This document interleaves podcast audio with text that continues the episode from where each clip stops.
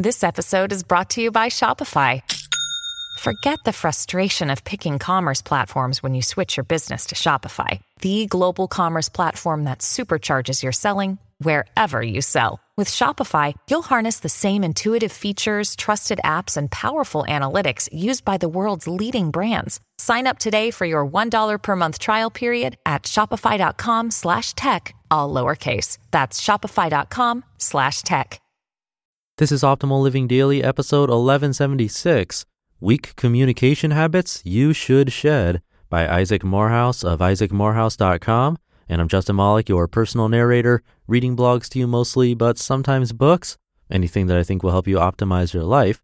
It's my birthday today, actually. Happy to be here narrating for you on my birthday or on your birthday every day of the year. For now, let's get right to it as we optimize your life. Weak Communication Habits You Should Shed by Isaac Morehouse of isaacmorehouse.com. There are small ways that good people can damage their reputation and social capital with their communication. The obvious culprits of bad grammar, typos, spelling errors, or too much text are, of course, important to avoid, but there are a few other communication habits that can hurt just as much but get little attention. All of these habits share in common a lack of clarity, resolve, and what Napoleon Hill would call definiteness of purpose. They signal doubt, weakness, a divided mind, and leave the recipient with ambiguity. Avoid them. The I'm not sure if I'm serious sentence ending. I've been seeing a lot of haha and lol these days creeping into everything from Facebook comments to professional email exchanges. I'm not a language purist, nor do I espouse formal writing over a laid back and conversational approach. The problem with ending sentences with LOLZ or some other silly word is not that it's too conversational, it's that it's bad conversation. I've had several email or text exchanges like this. Me, how did the interview go? Young person, went really well, I think, though I think I struggled a little on the first question, haha. If this were a verbal conversation, the ha ha would be equally uncomfortable. I imagine someone looking down at their shoes with a muffled laugh. What does it mean? Did you struggle or not? Why hedge your clearly stated opinion with a ha ha? Someone who gives a sheepish chuckle after everything they say comes across as lacking confidence and doubting their own words. Say what you want to say. It can be serious or controversial or funny, but just say it and don't back away from it with a vague textual giggle. The indecisive meeting time. Person wanting a phone call or meeting Hey, I'd love to talk for 20 minutes about my project with you. Would you be up for it? Me. Sure, I'm flexible anytime after 11 a.m. on Wednesday and Thursday next week. Pick a time and send me an invite. Person. Cool, I'm around both of those times and free all day. Give me a call. This one makes me near apoplectic. Email exchanges aren't free, neither is calendar carving and scheduling. I clearly gave two windows of time and specifically asked for one 20 minute slot to be chosen. Why didn't you just send me a specific time, preferably as a calendar invite? And what does it mean I'm free all day for a call? Really? You'll literally pick up and answer no matter when I call? You won't be in the bathroom at all that day or on the phone with anyone else? I know you won't actually be free every minute, and if I call and you don't pick up, now we've got to start the scheduling process all over again. Pick a time, give it to me, stick to it. The response to immaterial items while ignoring the main question. A good rule of thumb is to not make more than one ask in a single communication, or what you really want could get overlooked. It seems even an email with a single ask can fail to communicate the main point if you're sending it to a vague communicator. I've learned to eliminate as much small talk or bits of detail from emails as possible, not just because it saves me time, but because some people will respond to things that demand no response and seemingly forget about the important part. Me, Sorry for the late response. I was out of the country for my anniversary.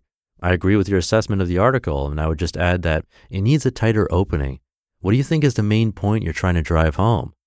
Discombobulated communicator. Oh, wow, that sounds really cool. Where did you travel? Hope it was warmer than the weather we've been having here, lol. No, I am not emailing you about my travels or the weather. I'm emailing you about the article you're working on. Was this a quick social response while you think things over to give me a more in depth response to my actual question later? If so, why didn't you tell me that? Am I supposed to remove this email from my inbox and move on? Or do I need to respond to your non response and re ask the question? find the core reason for my communication and respond to that before thinking about anything else. The failure to switch methods. Sometimes I get messages via Facebook or LinkedIn.